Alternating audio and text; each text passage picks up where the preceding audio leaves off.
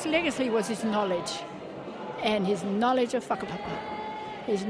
And if you go into the whare over there, he has a pau for every iwi that he created, and the boys from the prison helped to do the carving.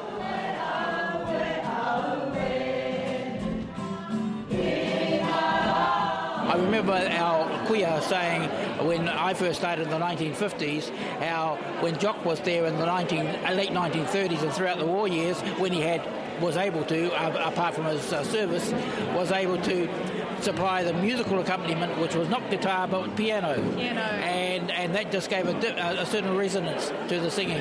And we've tried to emulate that here with the kaumatua kapahaka and singing some of his songs, the old songs. Well, in those days it was mainly Kingi Tahiwi and also Apirana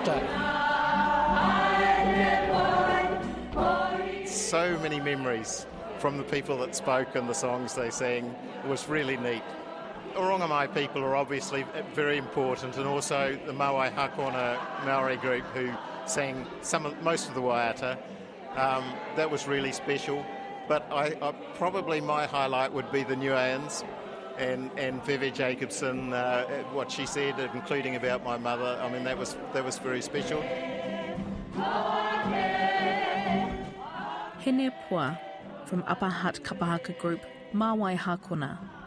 Bill Nathan of Ngāti Pōneke Young Māori Club and Andrew McEwen at the official launch of the book Te Oka Pākehā Kaumātua, the biography of Jock McEwen, written by his daughter-in-law, Dr. Mary McEwen. At the age of 95, Jock McEwen died in 2010. I witnessed mourners arriving from all over the lower North Island over several days, and I really began to understand just quite what a unique human being Jock was. And it was then that I decided to write this book. That's the author, Dr. Mary McEwen, a retired ecologist who married Jock's son, Andrew. Tonight and for the next few weeks, the stories behind the books. This week, Te Ahika is at the official launch of Te Oka Pākehā Kaumātua. I'm Justine Murray, and this is Te Ahika.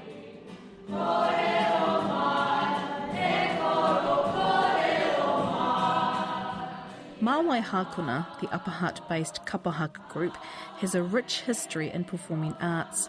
In the 1960s and 1980s, the group was at its most active.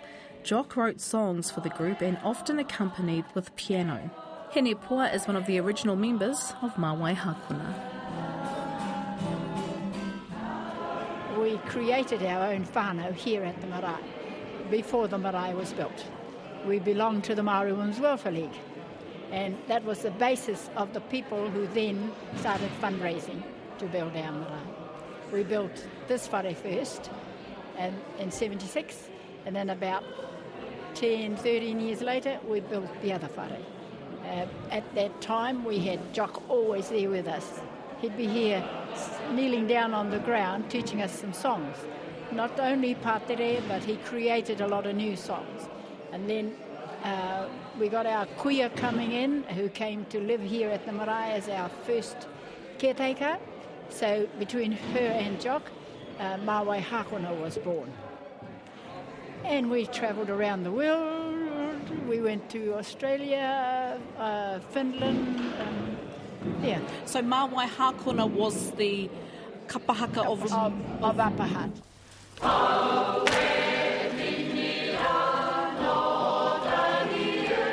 What do you think is Jock's legacy? Jock's legacy was his knowledge and his knowledge of whakapapa. And if you go into the whare over there, he has a pau for every iwi that he created, and the boys from the prison helped to do the carving. And so every iwi, starting at the top of the North Island right down to the bottom of the South Island, is represented in our marae. The tukutuku panels were done by the ladies with the help of Mere Poutu from Ngāti Porou. Mere and I worked at the correspondence school together. So all the tukutuku panels were created at that time by the ladies. and we had to come here and work because they were too big to take home. Did he speak Te Reo Māori a lot? No, not a lot. But if he had to and he was on the paipai, then yes, his whole whaikora was in Te Reo. He and I together would say a few sentences together. And he would ring me and say, oh, Hene, we got such and such, you know, do you think we should, you know, and then whatever it is he had on his mind, he would pass it by me first, and then if it was tikanga and te reo Māori, well, he knew I knew that. So with his knowledge and my knowledge, we were able to share our time a lot. My daughter, who's here now, she practically lived with Jock and Ruth up at their house. She was there nearly every weekend, and he'd take her home and spend the day with her, and then I'd go and pick her up after school. Ngāti Pōneke Young Māori Club was established in the mid-1930s at Pipitea Marae, Wellington. President Bill Nathan. He was a big man in terms of what he gave to Māori, in terms of te reo, in terms of singing, in terms of carving, and in terms of the position he held. He ensured that Māori did not miss out when it came to applying to government for assistance in their welfare and in their cultural inheritance that belonged to them, but only government could sometimes help with their financial assistance. I remember our kuia saying when I first started in the 1950s, how when Jock was there in the late 1930s and throughout the war years, when he was able to, apart from his service, supply the musical accompaniment, which was not guitar but piano. And that just gave a certain resonance to the singing. And we've tried to emulate that here with the kaumatua kapahaka and singing some of his songs, the old songs. Well, in those days it was mainly Kingi Tahiwi and also Apirana Ngata songs, and his wonderful way in which he encouraged Māori to hold fast to the culture, much like Apirana Ngata did, and he echoed that. And he visited the club on many occasions and inspired our young people and asked them to continue to develop their culture, their singing, their waiata and their language. Nā ko tētahi Pākehā kei konei e noho ana. He Pākehā Rongonui, he Pākehā Hinengaro Māori, ā reo Māori hoki. Nā ko ia te tumuaki o te tari mō ngā take Māori. Ai, kua mau iā koutou, tana ingoa, ko Jock McEwen. Ka te waiho māna tonu e kōrero. This Pākehā is popular, and he possesses Māori thinking and Māori language. He is the head of the Department of Māori Affairs. Remember his name, Jock McEwen. Alas, let him tell his story. Ka haere tū au ki reira. Ki tētahi hui whakaturi ana i te United Nations. Ko te take o tō mātou hui, ko te kaupapa o te kāwanatanga o Awharika ki te Tonga, arā ko te kaupapa whakawehe i ngā iwi o reira. I tū taua hui ki Brasilia. Ko Brasilia tētahi tāone hou, ka timata te te hanga i ngā whare no te tau ko tahi mano i warau e ono te kaumatahi. Ko Brasilia te nohoanga o te kāwanatanga o Brazil. Ko te āhua o taua tāone, e āhua atāhua. Tāone nui rawa. Recorded in 1966, that was Jock talking with Ted Nipia about a trip he attended with the government in South America, in Brazil. He was there to represent both Māori and Pākehā. Jock said that he attended the United Nations conference, and the subject was discussing apartheid in South Africa. He said the hui was held in Brazil, it was a new town, and it was still under development. He says it was a large and beautiful place. Minister of Māori Development and the leader of the Māori Party, Te Ururoa Flavell.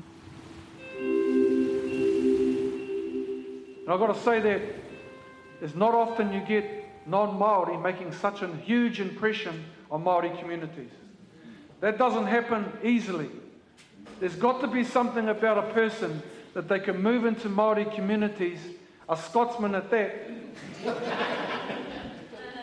and find a place within a Māori community, in fact, within Māori society. There's got to be something special about that person that they can find that space amongst our people. For Kapahaka, the carving, he obviously had plenty of skills, and why on earth would a Scotsman dive into Māori culture at that time when things Māori were not exactly the hottest topic to be spoken about? In fact, he may well have suffered a fair bit of criticism for him being so close to Māori communities. I don't get it, but there's something hugely special about a person who can make a breakthrough in New Zealand society, and in particular, to be so close to Māoridom that they sing about him, they talk about him to this day. It's been reported that Jock had a deep understanding and respect not only for Māori people, but our Pacifica brothers and sisters, which in turn led to a distinguished public service career in Māori and Pacific Island affairs. As a Scotsman who had a passion for and spoke fluently in Te Reo Māori, it is appropriate his name is linked with the annual national speech competition known as Ngā Manu Kōrero. The runners-up of the Korimako section, or the senior English section, win a wakahuia taonga that he carved. So that's his place marked out amongst Māori communities, and the Manu Kōrero, which is every year a huge institution amongst Māori communities.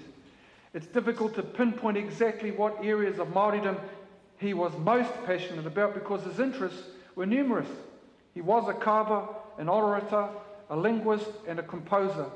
He was a holder of tribal histories and knowledge, and that's just what he did in his spare time. The book Te Oka Pākehā Kaumātua was released at Rongomai Marae in Upper Hutt this week. It tells the story of Jock McEwen in chronological order, starting with his Scottish ancestry. His great-grandmother was 14 years old when she and her family arrived in the country on board the Blenheim. Her first language was Gaelic, but she quickly picked up the Māori language. Andrew and Dr. Mary McEwen discussed the premise of the book that began when Jock died 6 years ago. During his tangi, of course, most of the speeches were in Te Reo, which I don't speak.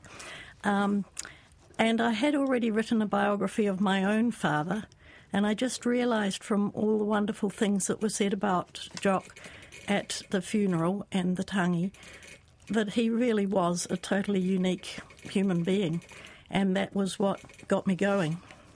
His father was the headmaster of a small rural school at Aorangi near Fielding, and Jock actually started school before he was 5 because his older brother had started school and he didn't have anybody to play with, so he walked across and entered the school and they didn't have the heart to send him away, so he started that school very young. And many of the children were Maori, and at that time, whereas in some schools children were not allowed to speak Maori in school, this was not a native school, and so that rule didn't apply. And Jock's father, Malcolm, who was the headmaster, spoke a bit of Maori himself, and he was quite happy for the children in the playground to speak Maori. So Jock started to speak Te Reo, and he became incredibly fascinated by everything to do with Maori. Jock also absorbed and came to love many other aspects of Māori culture. For example, he learnt from his schoolmates how to make plats from the blades of flax leaves. One such plat, which had been in widespread use at the time of European settlement, was made of 4 pieces and used as rope in several parts of the North Island. In its initial stages, it looked like a windmill, and Māori children used it as a toy. He went along to the local marae and was spoken to there by the kaumatuas who really took him under his wing. And they were the juries. And 2 older women, there was Kahurao Tete's mother, Mihikiturangi, and Mrs Penahira, who was married to a cousin of Mason's. And as it says in the book, they gently corrected his mistakes by repeating correctly what he had tried to say, rather than by pointing out where he had gone wrong. And with this coaching, his interest in Maori grew and grew. We wish he had remembered that when he was when we tried to speak Te Reo, because we became too scared to open our mouths, to be honest. And in fact, I was very much in awe of Jock as his daughter-in-law. He was a very strict father, not to me, but to Andrew and his brothers, and strict to his grandchildren. And I really was in fear and trembling to a certain extent, which surprises a lot of Maori, because I don't think he was like that to them. Yes, there is the word blunt, and yes, that's used in the book, and I'm thinking, was he quite scary? To me, he was. But when we interviewed a number of his Maori friends and sort of asked what he was like with them, and on the whole, he didn't seem to have scared them as much as he scared me. We move on to him adapting some of his mother's skills. His mother, Jessie, was a bit of a poet. I think he's about 16 or maybe 17 when he's, publishing poetry. There was an old man of Taonui who heard the bell notes of a tui. I'm left in the lurch, I'll be quite late for church, cried that funny old man of Taonui. There was an old man of Aorangi who went to a big Māori tangi. When he saw them all crying, he cried, I am dying, that silly old man of Aorangi. I'm so glad you mentioned that, because I was very much in two minds about whether to put those in the book. Where did you get that poem from? How did you dig that up for your research? Well, we did have a lot of papers in our house, and if it's not footnoted, that's where they came from. Otherwise, he had deposited a lot of stuff in the Alexander Turnbull Library, so I did a lot of research there, and also in the Upper Hutt Library, where there is a collection of his books and papers. In terms of the home life, Mary, and even Andrew, if you can answer this, how did he juggle being inquisitive about Te Ao Māori and also adhering to his own Scottish side, Scottish heritage, Presbyterian was the religion in the home? Yeah. I just think they were very, very tolerant and very open, yes. I don't think there were any problems with him. He probably still had to help milk the cow or things like that. His father was... Would require certain standards to be met and certain jobs to be done, and his mother, Jessie, was also the sort of person that told you what you had to do and you did it. Especially he used to practice the piano for an hour and a half every morning as well as doing the chores. So they were pretty disciplined, but I'm sure there was no bias against anything Maori, and I think that's partly because... Malcolm in particular, well, they'd both been brought up in a part of the country where there had not been any conflict, and so members of the family had always known Māori, and as I may have mentioned, his father spoke a little Māori. I don't know about Jessie, I didn't hear that. I didn't find that she did, but they had Māori friends, I suppose, so... Yeah, I think that's why. I mean, it might have been quite different in a different household or a different part of the country even. Mm. So let's move on through Jock's life. Obviously, as he became more educated and Apirana Ngata hired Jock to work at the Department of Native Affairs. Can you tell us more about that, Mary? Well, yes, I'm not sure that Ngata could have hired him, because it was not long after Ngata had... sadly had to resign as minister, but he was still working in the minister's office. Ngata was working on Ngā Motea Tea, his wonderful books of the waiata that he collected in those days. And so he certainly got to know Jock very, very soon, because as a young clerk in the Native Affairs Department, Jock had to carry papers up to the minister's office and met Ngata there. Jock had become one of Ngata's closest associates and believed he knew him as well as any other Pākehā. While Ngata was in Wellington as the member for Eastern Māori, and also after he retired, he stayed in the Midland Hotel. Jock was one of about 5 men he would sometimes invite to spend the evening with him.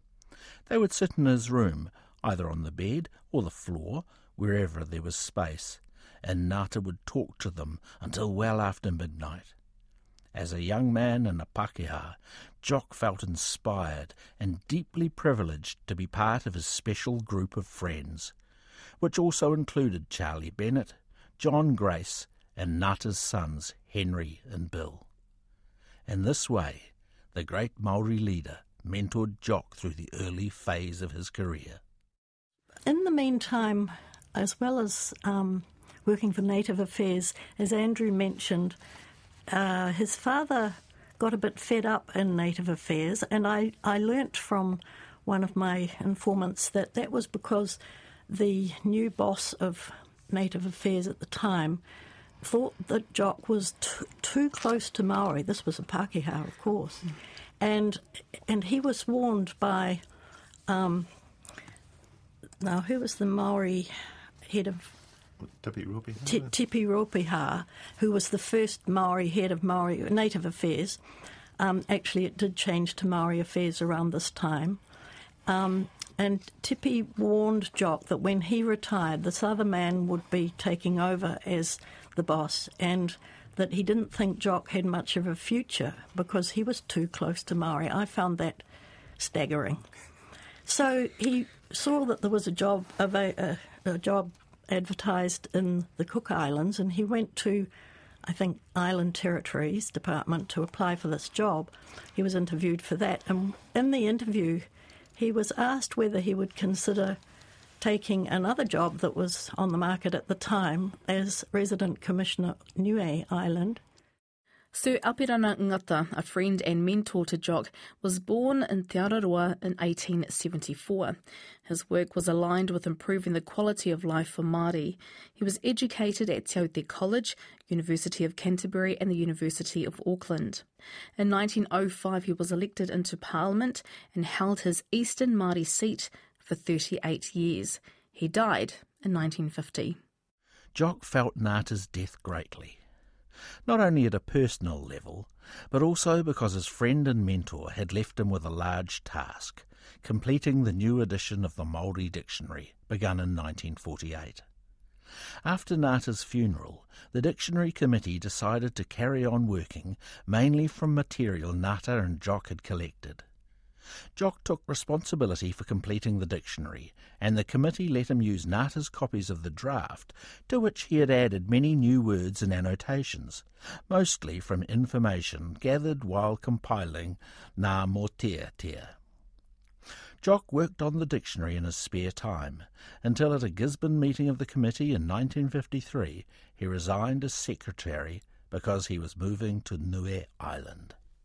I was 9 years old when we got off the boat in Niue on New Year's Eve 1953. But the amazing thing was that the reason the job was advertised was that the resident commissioner had been murdered in his bed on Niue Island by 3 escaped prisoners armed with machete.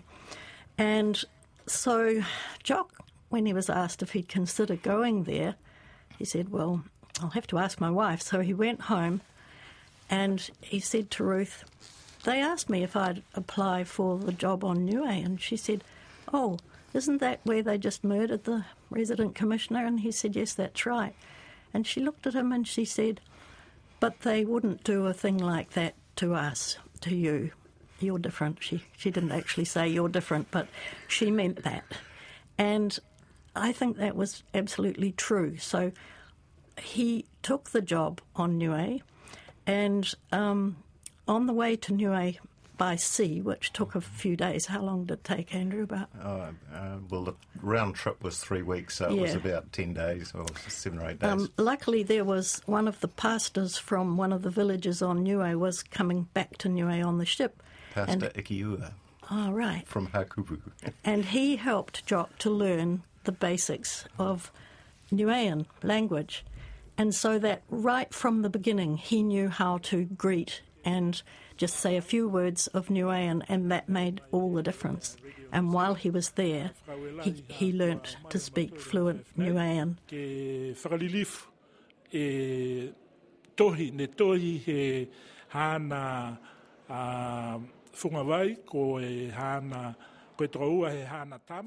My name is Tom Etuata, and I'm from Wellington, but originally from Niue. Yeah, came here in 1968. 1968.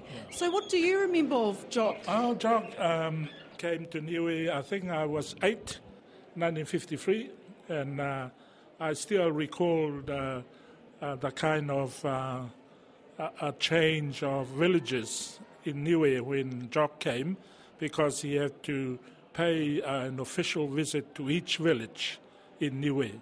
So my village in Niue welcomed him, and that's when I still remember lots of memories about his family, especially the two children, or three boys. Yes. Yeah. And you know, one of the things that Jock left for Niue, he was the first person to produce a Niue dictionary, and written by Jock McEwen. That's the very first dictionary for Niue language. And quite ironic that we are celebrating Niue Language Week this week, and it's good in our conscience that one of the contributors to the language is through Jock McEwen. Having this dictionary, it helps the Niuean people in terms of English, and it's also helped expatriates who came to Niue and learn about the introduction to the language. Was he fluent in Niue? Very fluent, yeah. It's amazing how he picked up the language. To arrive in Niue, it could well be perhaps 6 months, or between 6 months and a year. Then he picked up the language with the help of people helping him. But I was so impressed of his fluent in the language, speaking, conversation, and that's still with him when I, because I'm a Presbyterian minister, I usually visit a pastoral visit, and at one time at Karori Rest Home, yes, where he spends some of his last years there. It happens that I visited him, and we sat down, and we talked in Niuean. And I was amazed of how this man still maintained the language in that form.